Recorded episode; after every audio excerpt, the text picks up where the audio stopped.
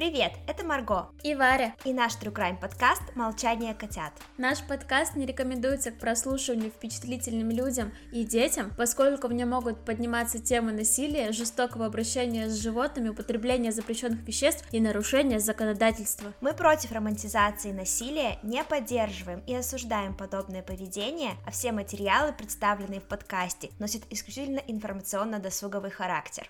Итак, сегодня у нас немного необычный формат выпуска. Сегодня мы разбираем не один кейс вместе, а каждая из нас подготовила историю. И изначально это задумывалось как две истории, каждую из которых рассказывает одна из нас, а вторая про нее ничего не знает, про историю, то есть. Но по техническим причинам нам приходится перезаписать этот выпуск, и историю Варвары я уже слышала, но она мою все еще нет. Поэтому я постараюсь поддержать Варину историю, вот, а эмоции Вари от моей истории будут впервые. Поэтому давайте попробуем что-то сделать с этим. Блин, очень жалко, потому что первая часть у нас получилась очень классной. Я имею в виду, когда мы первый раз записывали, она была очень веселая, мы очень много смеялись, шутили, и вообще было не напряженно, несмотря на ту страшилку, которую я буду рассказывать. А сейчас, видимо, будет очень грустно. Не, на самом деле, очень-очень печально, что не записалась первая часть выпуска первый раз. Это моя оплошность, я не посмотрела и не включила. Ну что, мы начинаем? Да-да-да, начинаем. Поехали. Хотелось бы начать с того, что когда обычно узнаешь какую-то историю, читаешь о ней какую-то true crime историю, для тебя обычно все заканчивается где-то на моменте с тюрьмой. Ну, то есть человек набедокурил, его посадили, и там, возможно, расстреляли, посадили на электрический стул или что-то вроде этого. Я расскажу историю, которая немножечко изменила мое мировоззрение. В, э, в истории, которую я буду рассказывать, с тюрьмы все только началось. Если мы делали отдельный выпуск про этот кейс, мы бы его, наверное, назвали «Третий лишний» или «Улучшение жилищных условий». Действие этой истории будет проходить в нашей России матушки. Она будет кровавая и совсем чуть-чуть противная. Я попытаюсь придать ей некоторую комедийность, но не факт, что что-то получится, я ничего не обещаю. В первый раз было весело, сейчас, возможно, будет грустно, что у Марго болит голова. Триггер ворнинг. Если вы ненавидите фильм э, Свинни Тот, э, расчлененку, если вас тошнит от э, кровавых подробностей или моего голоса, скипайте эту часть. И отдадим дань Марго, наша постоянно-непостоянная рубрика. Давай я тебя представлю. А вы знакомы с Гермионой? В законодательстве Российской Федерации нет отдельной статьи за каннибализм. Однако пункт М части 2 статьи 105 УК РФ устанавливает ответственность за убийство человека с целью использования его органов или тканей. Также есть статья 244 УК РФ надругательство над телами умерших и местами их захоронения. Людоедство классифицируется согласно этим двум статьям. Ну что, поехали. Маслич Александр Валерьевич. Родился примерно в 1971 году в Алтайском крае. О его родителях известно только то, что они сильно выпивали. В итоге ребенок остался без опеки и в возрасте 12 лет был помещен в интернат для трудных подростков. Опять же, подробностей его жизни там нет, но я, если честно, бы, наверное, не хотела их читать. Скажу только то, что он систематически подвергался психологическому и сексуальному насилию, избиениям и пыткам. Продолжалось это вплоть до его выпуска, то есть аж целых 6 лет, и, думаю, предопределила его будущее. Уже в тюрьме Маслич получил такую характеристику. Склонен к побегу, нападению и людоедству. По характеру жестокий, не уживается с сокамерниками. Начал он свой криминальный путь э, с простых грабежей и угонов, во время одного из которых он совершил убийство. Вам может показаться, что я буду именно об этом и рассказывать, но нет. Мы будем по трупам, как по ступенькам подбираться к кульминации данной пьесы. Посадили Александра в колонию строгого режима в барнаульском поселке Куита, но, опираясь, вероятно, на опыт своей жизни в интернате для трудных подростков, он не поладил с сокамерником и задушил одного из них. Это наш второй уже, получается, вторая ступенечка, второй труп. Третьей ступенькой был некий педофил. Какой именно, не сказано, но я думаю, что это, наверное, и не так важно. После инцидента в колонии Барнаульского поселка Маслич получил 12 лет лишения свободы, звание рецидивиста и перевод в Барнаульский следственный изолятор номер один. В источниках указывается, что он уже тогда придумал, как ему улучшить свои жилищные условия. Если вы подумали о хорошем поведении или тому подобное, то, ну, вы меня не слушали. Это вообще не про нашего героя. Это долго, сложно и не факт, что вообще поможет. А шанса на УДО понятно, как у рецидивиста у него не было. Марго, как ты думаешь, каков был его план? Ну, к сожалению, я уже знаю, какой был его план. А, но вы-то не знаете, поэтому расскажу.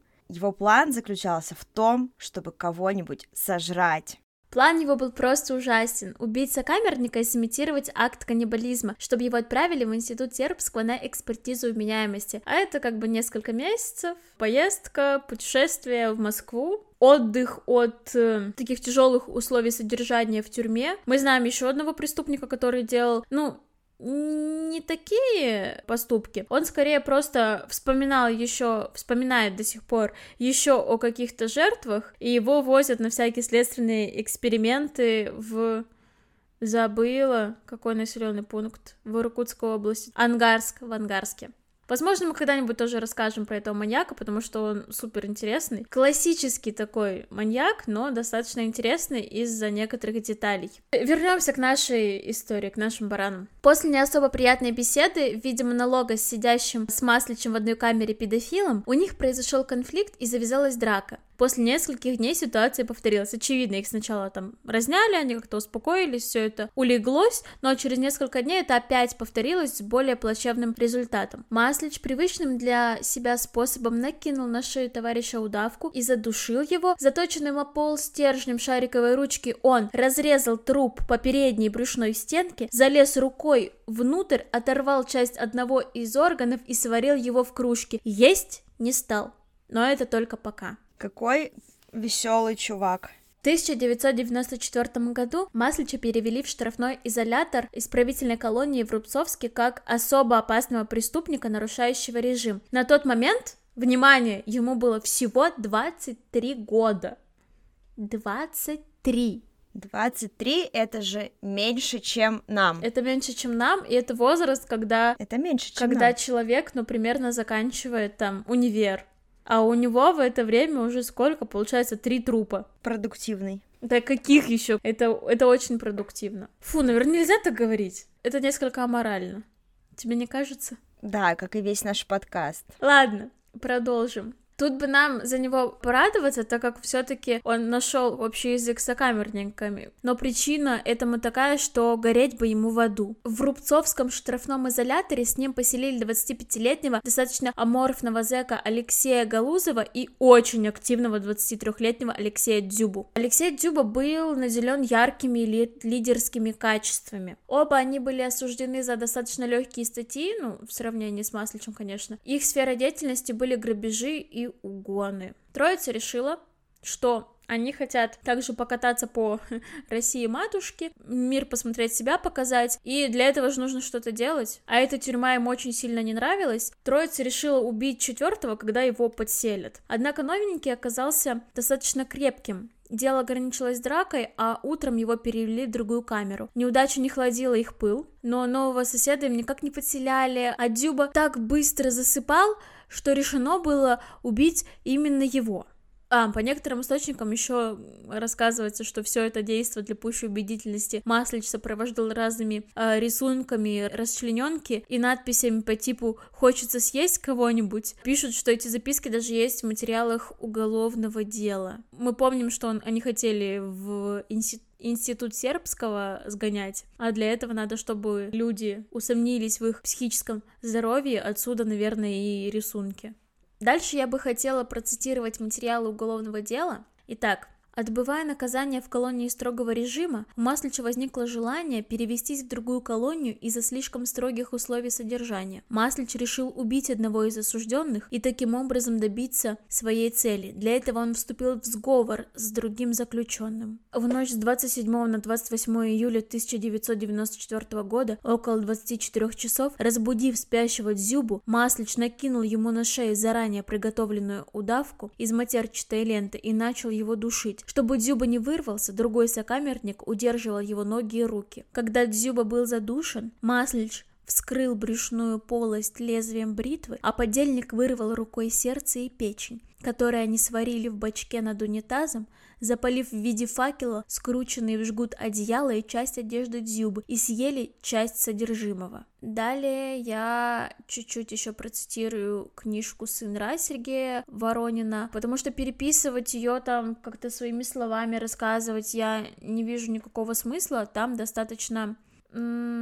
такой интересный авторский стиль. Наверное, я даже полностью прочитаю эту книжку, не только часть про нужного мне зэка. Итак, цитата. «Как можно сварить мясо в камере с сетчатой дверью, чтобы контролер в трех метрах ничего не учуял? Следователи прокуратуры утверждают, именно сетчатая дверь сыграла свою роль. Дело происходило летом, на окнах только решетки без стекол, и дым из камеры выдувало сквозняком в окно. Осужденные из соседних камер потом рассказывали, что в двойке всю ночь пели песню «Белый лебедь на пруду» и смеялись. В 6.15 утра патруль начал обход.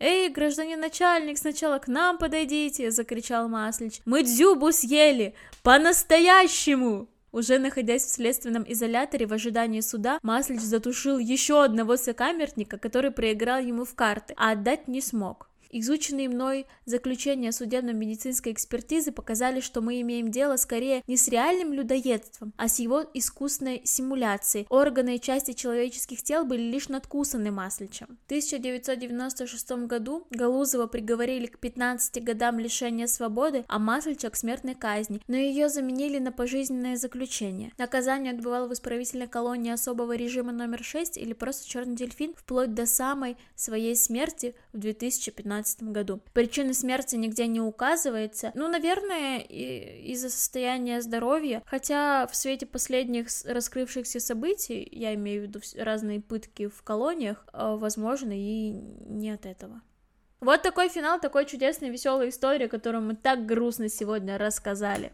Да, сегодня совсем не тот настрой, поэтому сегодня, ну, зато, может быть, в прошлый раз мы были слишком с тобой веселые, вот, и нас бы тоже бы за захейтили. А так мы грустно и уныло рассказываем. Ну, с другой стороны, смотри, смотри, в этой истории а, морально-этический компас может давать немножечко сбои, потому что жертвами становились зэки. Но с другой стороны, они тоже люди, угу. и так далее и тому подобное. Да, Теперь моя история. Я свою историю назвала бы «Охотница за квартирами». Это будет история про серийника, но не совсем классического, так что вам, дорогие слушатели, точно понравится. Вообще, я не очень люблю российские и советские кейсы. У нас за них вот Варвара отвечает, она такое любит, она постоянно просит, давай возьмем какого-нибудь типа современного или там советского, она читает про это книжки, это ее конек. И, короче, когда я искала вообще тему, а, сделать такой выпуск предложила Варя. Короче, как я думаю, ты сначала, наверное, увидела этот кейс и решила про него рассказать. Ну, либо какой-то другой. Ну, то есть, как бы, как тебе в голову вообще пришла? Я смотрела документалку Черный дельфин, и Маслич был одним из героев, чья история там рассказывалась, но она рассказывалась так, в проброс, что они вот там съели сокамерника, и все. И сам Маслич показывался, как он там по-моему, там он жаловался на свое здоровье или что-то вроде этого. И все. А остальные материалы, остальные сведения я искала уже после, и это было на самом деле интересно. Я нашла потрясающий потрясающую страницу, э, где можно много интересных кейсов найти. Ну вот, и когда ты предложила, значит, делать нам отдельные истории, Сначала, да, как мы в прошлом выпуске говорили, что, возможно, я сделаю про какую-нибудь э, знаменитость или что-то в этом роде. Я очень люблю такие темы, но в итоге я решила, что все-таки в прошлый выпуск был об этом, и сейчас нужно поискать что-то другое. И я очень долго искала, я не могла найти, я даже не могла, ну, найти, выбрать, в какую сторону мне, в принципе, искать, то есть э, брать ли классического серийника какого-то, либо какое-то одноразовое преступление, одноразовое преступление, ну, в общем, какое-то, про какое-то конкретное одно преступление. с одним эпизодом, типа... Или кейс с одним да. эпизодом. Я прям долго не могла, у меня было много идей, но я не могла найти что-то конкретное, а потом я, так сказать, по сторонам посмотрела. У вас что-то что-то с соседями не так? Ты недавно переехала вроде. Вот, и посмотрела я по сторонам. И увидела мужа. Нет, он вроде никаких преступлений не совершал, по крайней мере, я о таком не знаю. Ну, в общем, и нашла я очень интересный кейс. Искала я что-то не российское, не советское, и нашла, в принципе, про э, преступника, который совершал преступление, совер... да, совершал преступление не в России, но начал он свою карьеру в Советском э, Союзе, в советский период. И получилось так, что мой кейс все-таки привязался к моей не очень любимой теме. Вот, ну ладно, уже хватит интриг. Сегодня я расскажу про Венеру Абалашвили, женщину, которая убила трех человек, чтобы присвоить их себе квартиры, а затем выгодно продать эти квартиры. Венера Абалашвили родилась в 1954 году в грузинской ССР. Тут, как всегда, хотела сделать какую-нибудь историческую справку или рассказать про прекрасную Грузию, но в итоге решила, что изначально этот кейс мне понравился своей лаконичностью, и мне не очень хочется его как-то расширять за счет какой-то дополнительной информации. Тут, в принципе, и так все. У нас опять будет выпуск хорошо. на 30 минут.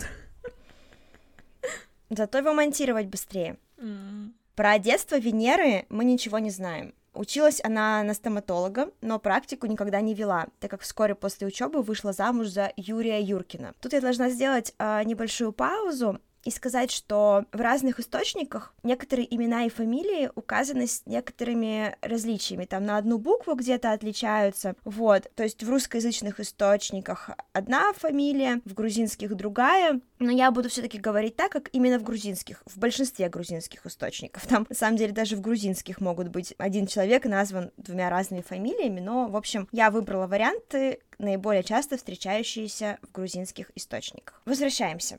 Про этот период ее жизни, то есть период замужества, тоже ничего не известно. До 85 года, когда она совершила свое первое убийство. И кого бы вы думали, она убила?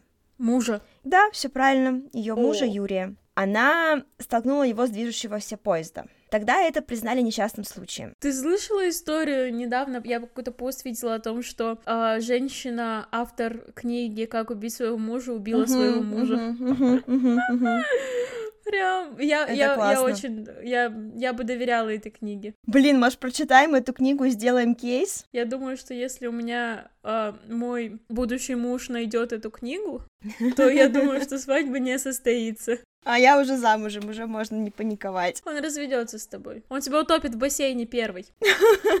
Этого, конечно, бы не хотелось. Итак, тогда, когда случилось преступление, это признали несчастным случаем, дело не заводили, а несчастная вдова быстренько продала квартиру почившего супруга за 4000 долларов. Несмотря на то, что для Венеры все закончилось удачно, она не стала сразу повторять свой опыт. Только в 2008 году она снова вспомнила, что убивать мужей может быть достаточно просто и выгодно.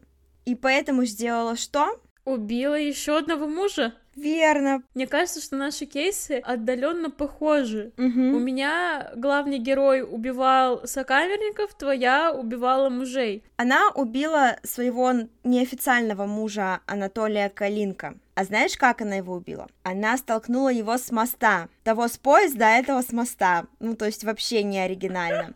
И снова полиция решила, что это несчастный случай. Так у меня Маслич тоже он всех одинаково убивал. Удавкой душил. Мне кажется, что у убийц не очень хорошо с воображением. Им надо развивать воображение. Третья жертва у нее другая будет. Итак, полиция снова признала это несчастным случаем, а Венера продала квартиру своего сожителя за 50 тысяч долларов.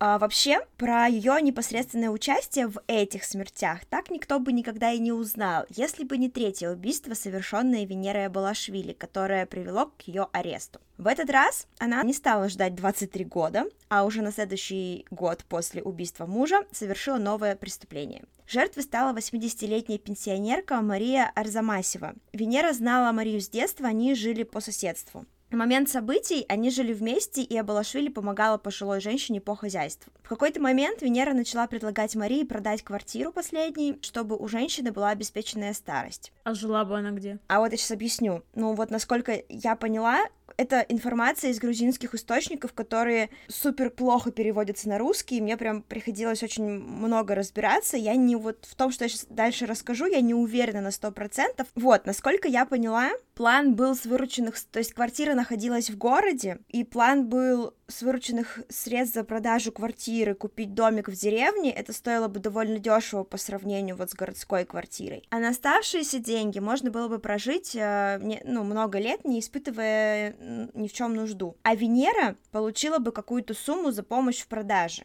Вот, либо ну, процент, принципе, либо какую-то план. сумму. да, В принципе, это неплохой план, если бы это не был true crime case.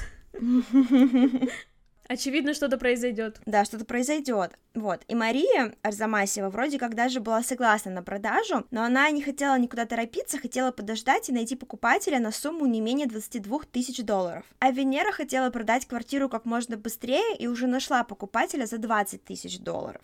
Между женщинами на этой почве случился конфликт, свидетелем которого стал потенциальный покупатель, после чего он отказался от сделки. Видимо, а, тогда Балашвили вышла из себя и убила старушку Марию. Затем она избавилась от трупа. А как она ее убила? Вот, к сожалению, я не нашла точной информации. Я знаю, что у нее было обезображено тело, а что именно она сделала, я не смогла найти. Ударила, наверное. Ну да, или, может быть, задушила, я не знаю. Но зачем тогда еще потом обезображивать тело? Она... Сейчас, подожди, не забегай вперед. Так она что, маньячка? Ну, она троих убила, конечно, она маньячка. Это ирония, Марго. Так вот, Мария была небольшой женщиной, поэтому избавиться от тела было нетрудно. Вот это, вот это, между прочим, очень страшно. Будучи небольшим человеком, а Марго еще меньше, очень-очень страшно становится, когда, ну, она была небольшой, поэтому это было, в принципе, несложно. Все это по вечерам едим торты, чтобы быть вширь такими же, как вот в высоту. То есть полтора на полтора. Хорошо, ладно. Мне нравится э, план обжираться. Люблю обжираться. Значит, она взяла с балкона какие-то мешки, веревки, ну, типа, знаете, такую сумку-мешок, видимо, скорее всего. Скорее всего, эти клетчатые сумки, в которых, типа, вещи Да, да, да, да, да, типа... Типа, типа достаточно вместительные? Угу, я угу. туда точно помещусь. Ну, я, я тем более. Вот, значит, она обвязала веревками эту вот сумку с женщиной внутри, и труп сбросила неподалеку, то ли в какой-то овраг, то ли в канализацию. Тут тоже проблемы перевода, прошу прощения. И, возможно, ей еще помог водитель такси, который, естественно, не знал, что именно находится в сумке. Вот, я видела э, эту информацию в одном грузинском источнике, поэтому, ну, как бы... В общем, информация про таксиста — это не стопроцентная информация. А вскоре изуродованное тело было найдено, но опознать его не удалось, и Марию Арзамасию похоронили как бездомную. Так вот, возвращаясь к обезображенному телу, возможно, видишь, она его скинула где-то на улице, ну, то есть то ли какой-то там овраг, э, то ли канализация, что-то такое. Возможно, изъяны появились на теле уже после того, как после. тело выбросили. Да, то есть там могли быть какие-то животные. А в Грузии очень много бездомных собак, очень много, прям очень-очень много, которые очень легко могли поучаствовать в обезображивании трупа. Угу, угу. Вот, поэтому здесь как бы непонятно, почему тело было обезображено. Идем дальше. Тем временем Венера нашла риэлтора для продажи квартиры Арзамасевой. А, тот, в свою очередь, нашел покупательницу, готовую купить квартиру за 20 тысяч долларов. Пришло время разобраться с документами. Для этого Балашвили нашла старушку, похожую на покойную Марию. Якобы она случайно встретила на улице бездомную женщину, заплатила ей, чтобы она представилась Марией. Ей на это объяснила тем, что нужно срочно продать квартиру свекрови, которая в данный момент очень больна. Затем Венера отвела ее к нотариусу, который подтвердил право Абалашвили продать квартиру Арзамасевой. Надеюсь, вы не запутались во всех этих хитросплетениях. Да, пока не сильно сложно было, Марго. И все было хорошо, но тут у Венеры случился конфликт с соседями Арзамасевой, и они обратились в полицию. Именно это и привело к тому, что Венеру заподозрили в убийстве. При обыске квартиры нашли письмо Венеры к ее другу, где она упоминает другие два убийства, ну, то есть двух своих мужей. Так все узнали о том, что долгие годы рядом с ними жила настоящая серийная убийца. Долгие годы я провафлилась. А сколько примерно это было? Первое убийство на 85-м совершила первого мужа, но убила в 85-м. А последнюю? Женщину? В 2009-м. Ого то есть 24 года. Но опять же, у нас, у нас очень замыленный взгляд в этом. Это типа, да. Три человека за 23 года. Потому что, когда ты очень много вот этого читаешь и смотришь, в какой-то момент тебе кажется, что это все очень далеко и uh-huh. как будто бы кинематографично, то есть как будто бы ты uh-huh. смотришь фильм, вот. Uh-huh. И я иногда, тоже это так воспринимаю уже. Что-то особенно подробное или как-то ярко описанное читаешь, ты понимаешь, блин, нет, это же реальная жизнь, угу. жесть. Ну, я когда Модестова читала, когда такая фотки жертв Списивцева, по-моему, были, я такая, а, что, блин, это же не просто книжка, это же все было по-настоящему, угу. какой ужас, ой. А так сейчас думаешь, ну, блин, за 23 года три человека, пф, да, вообще у, фигня, у каждого да. второго, в кого не плюнь. Но на самом деле нет, это абсолютно ужасно, очень жалко жертв, естественно. В суде все участники событий, среди них покупательница квартиры и ее отец, утверждали, что ничего не подозревали о происходящем. Нотариус также утверждал, что женщина, которую привела Балашвили, была поразительно похожа на Марию, поэтому он также ничего не подозревал. Риэлтор утверждал, что на момент событий был знаком с подсудимой два года, но знал ее по другим именем, а именно Лела Джавахашвили. По словам обвиняемой, именем Лела ее называли с детства в семье, а фамилия принадлежала ее бабушке, и иногда она пользовалась ей при знакомстве с новыми людьми. Другой свидетель, который являлся мужем близкой подруги Венеры, рассказывал в суде, что однажды Венера, которую он также знал под именем Лела, однажды предлагала ему убить какого какого-то старика, а затем продать его квартиру и поделить деньги. Но он э, воспринял это как шутку. Я так поняла, они типа выпивали Она там. подельников искала. Да, Венера в суде утверждала, что этот свидетель, вот этот муж подруги, дает показания из-за того, что его избила полиция, а потом дала ему деньги, чтобы он выступил в суде. Во время следствия выяснилось, что Венера получала пенсию Арзамасевой после ее смерти. А еще параллельно с следствием по делу Венеры, ее друг проходил обвиняемым по делу о мошенничестве, где выяснилось, что именно Абалашвили подделала для него документы, по которым он позднее совершал имущественные сделки. Вот этот, кстати, троп о том, что кто-то, полу... ну, убийца получает э, какие-то пособия, Вы... пенсию угу. или деньги жертвы, достаточно часто, мне кажется, встречается. Угу. Как-то узнаваемая вещь уже. Да, вот у этого у Билли Миллиган там за всех получал какие-то эти. Угу. Ну тут-то вообще прохиндей. Я где это слово достала? Вспоминаем старые слова с котятами, да? Архаизмы с котятами. Архаизмы с котятами, новая рубрика. Итак, в итоге Венеру Балашвили обвинили по 109 статье «Умышленное убийство при отягчающих обстоятельствах» и 362 статье «Изготовление, продажа или использование поддельных документов, штампа или бланка Уголовного кодекса Грузии» и приговорили к 23 годам лишения свободы. Она не признала ни одного из обвинений, а за первые два убийства ее не судили, так как нет никаких доказательств, кроме ее собственных упоминаний вот в том письме. А на суде присутствовали дети Венеры, у нее их трое, старший сын э, живет за границей, а младшие сын и дочь жили с бабушкой и отцом. А в 2017 году завирусилось фото в сети, на котором запечатлели женщину, похожую на Венера Балашвили, а тогда появились подозрения, что она уже может быть на свободе, но по сей день о ее местонахождении нет официальных данных. Вот такая история. Очень интересная история, на самом деле. Мне очень понравилось. Нет, на самом деле история немножечко такая э, чуть-чуть сюрреалистичная. И как будто в ней достаточно много таких повторяющихся в других кейсах э, вещей собрано. То есть такая, с одной стороны, немножечко черная вдова, с другой стороны, она еще и бабку убила. А, она черная вдова Раскольников.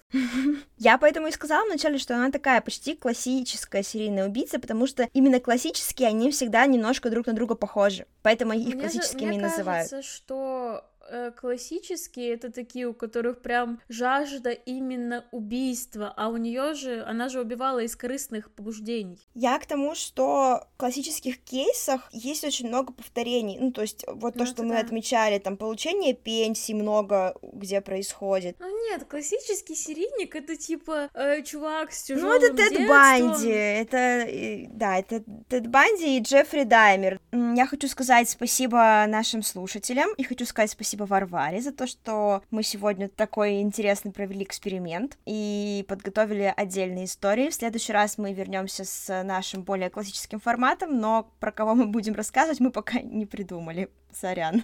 Мы как-то даже не открывали эту тему, но если вам понравился такой формат, когда есть две истории, ну сейчас у нас как бы первый блин комом, не особо это получилось, но я думаю, что если вы нам напишите, что вам понравился э, такой эксперимент, то, может быть, мы как-нибудь вернемся к нему и уже постараемся сделать так, чтобы э, Варя включила вовремя запись. Так, всем спасибо. До новых встреч. Услышимся. Пока. Пока-пока. Услышимся.